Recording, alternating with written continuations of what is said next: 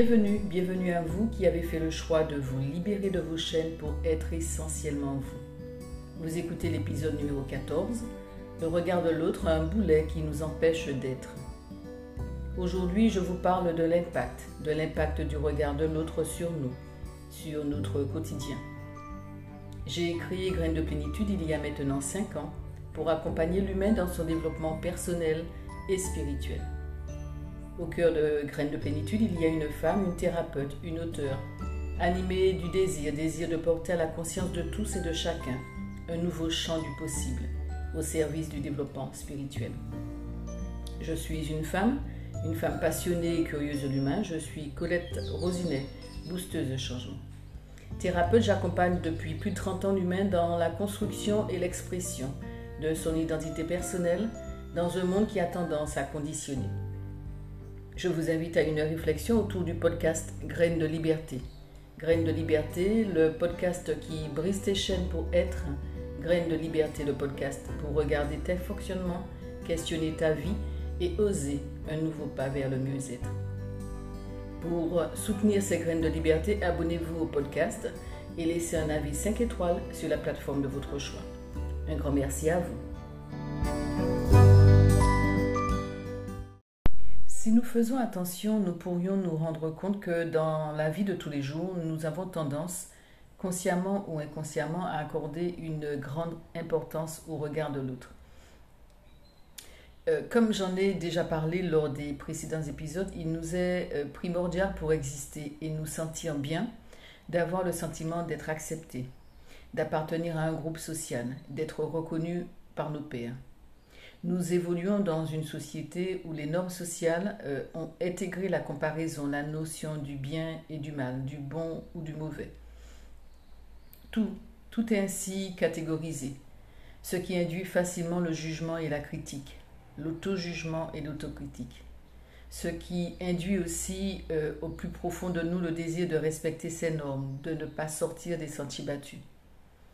Nous sommes en permanence dans une quête, quête de perfection qui est une racine à de nombreuses pressions que nous nous mettons. Quand on parle du regard de l'autre, il s'agit du regard déjà de nos parents, de nos proches, de nos amis, de notre conjoint, de nos enfants, de nos voisins, de nos collègues, de nos supérieurs. En fait, le regard de la société ou de toute personne que nous croisons. Ce regard est l'expression de la manifestation d'une personne vis-à-vis de nous. Il peut s'agir d'un regard qui accompagne, euh, qui, s'accompagne en fait de, mots ou pas du tout. Ce regard à lui seul peut déjà euh, euh, être tellement expressif pour nous qu'il en dit long sur la pensée de l'autre. Nous sommes en fait dans de l'interprétation, rien d'autre. Ainsi, jour après jour, le regard de l'autre influence le regard que nous avons sur nous-mêmes, sur nos qualités, ou bien sur nos défauts, sur nos compétences, sur notre capacité à faire telle ou telle chose. Jour après jour, ce regard nous impacte, il nous gêne, il nous questionne et il nous incite à modeler, à formater nos comportements, en fait à nous fondre dans la masse. Cependant, à titre individuel, prenons conscience que c'est la nature même du regard que je porte sur le regard de l'autre qui est à l'origine de mon malaise. En effet, ce regard me renvoie à moi-même, à l'image que j'ai de moi. Il fait écho à mes croyances. Ce regard, il me dit que je suis vu, scruté, dévoilé, jugé. Il me dit que je suis insignifiant, insignifiante, adorable, nulle, beau, belle.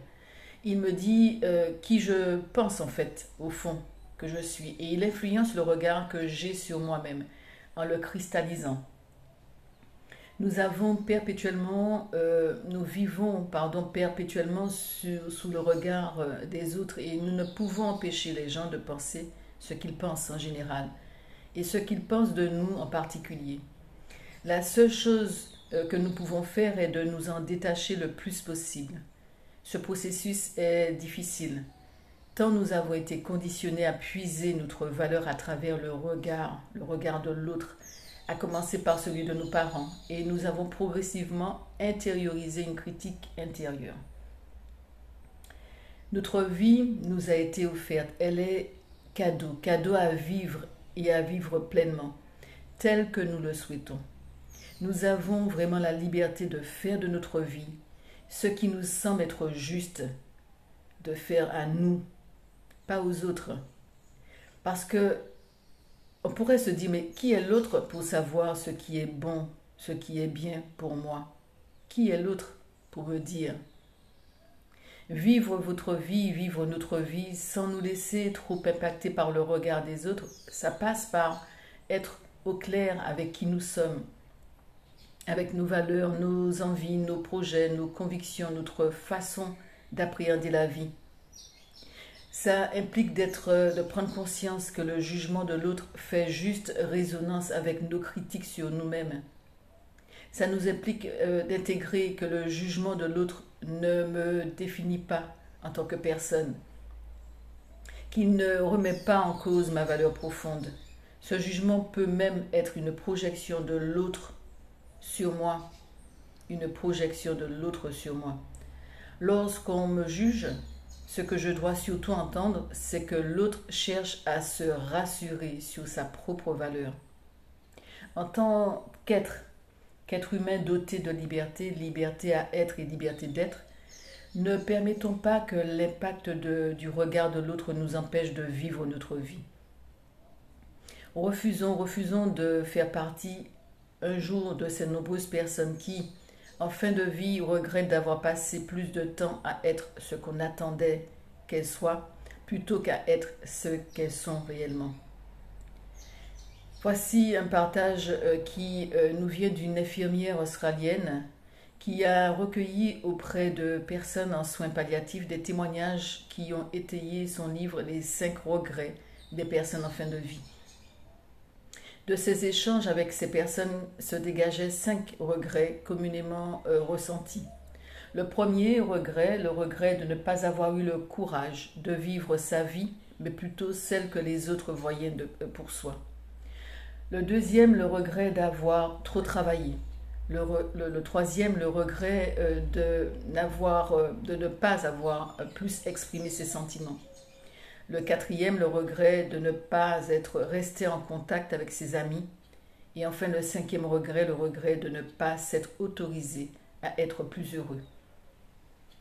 Ces témoignages ont le mérite de nous inviter à une contemplation sur le sens de la vie et de constituer un enseignement fort, un véritable trésor.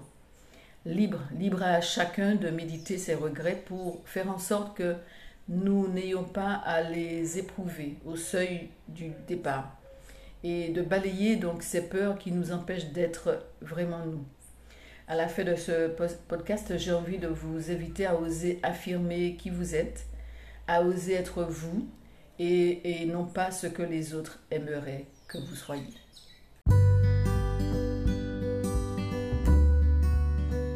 Vous souhaitez exprimer pleinement votre identité personnelle, faire le choix d'être plutôt que de paraître, alors rejoignez notre parcours à distance, être essentiellement soi pour donner sens à sa vie.